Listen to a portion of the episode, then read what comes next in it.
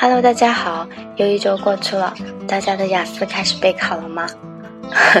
这真的是一个非常忧伤的问题。嗯，那我们今天就先不讨论这个是否开始备考的问题了。今天呢，Elsa 会跟大家分享一下口语评分标准中的很重要的一个项，叫做流利程度。那么，在我们讨论流利程度之前呢，想问大家一个问题：你们每天呢会花在练习口语的时间大概有多少呢？一个小时？两个小时？还是说小于半个小时呢？其实，如果我们要考好雅思口语呢，花一定量的时间去备考呢是非常必要的。因为流利程度在我们的口语中呢是一个非常重要的评分项。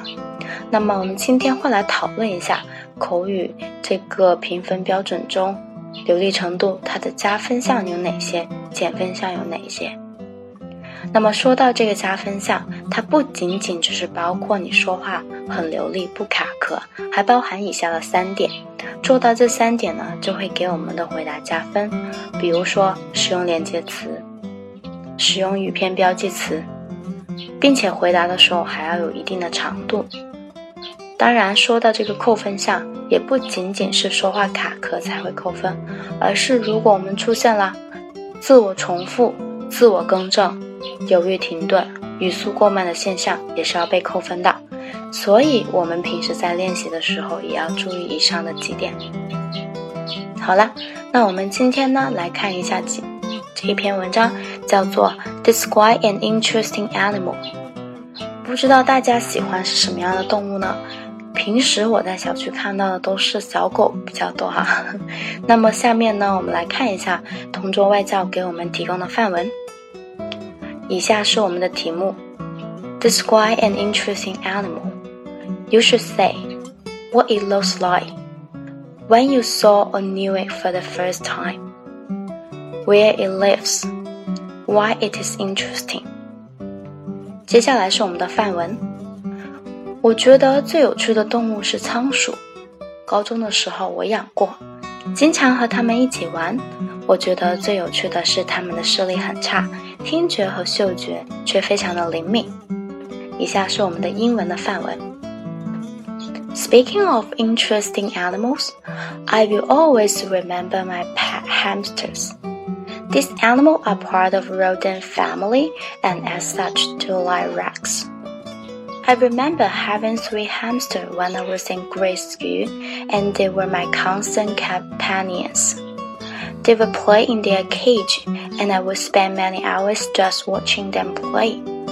They were given to me by my uncle, who told me that they usually live underground, and that he found those three hamsters when he was digging in his yard. That was the first time I saw this hamster. At first, I thought they were rats. After a few seconds, when I was able to figure out what they were, I already had a name for them. One, two, and three. I couldn't tell them apart to be honest. I guess that's what kids do, but I really had a good time with playing with those hamsters. What's interesting about hamsters is that they have poor eyesight. They are nearsighted and colorblind. This is why they have a very good hearing and they use their sense of smell to get around. When I had hamster pets, was always wondering how they found their way to their nests when there was no light in the room. And my uncle told me about their power senses. Another thing I like about these animals is that they are like us humans in some aspects. They raise their young protectively and make sure they are protected from all harm.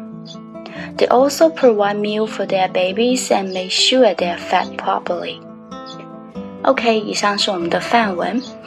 呃，其实呢，在 Elsa 在朗读的过程中，也会有一点点停顿，或者有一点点想要重复的感觉。这个呢，是在我们雅思口语中呢，也会是一个稍稍有一点点减分的项。嗯，所以呢，你想我在看着一个文本的情况下呢，我在念的时候都会出现一点点可能会卡顿的情况。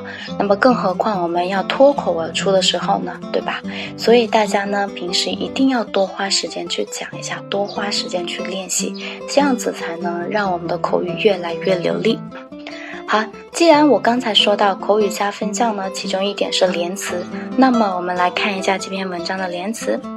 第一个，speaking of，说到什么东西，就是我们刚刚提到的连词，这个一般是用在句首居多。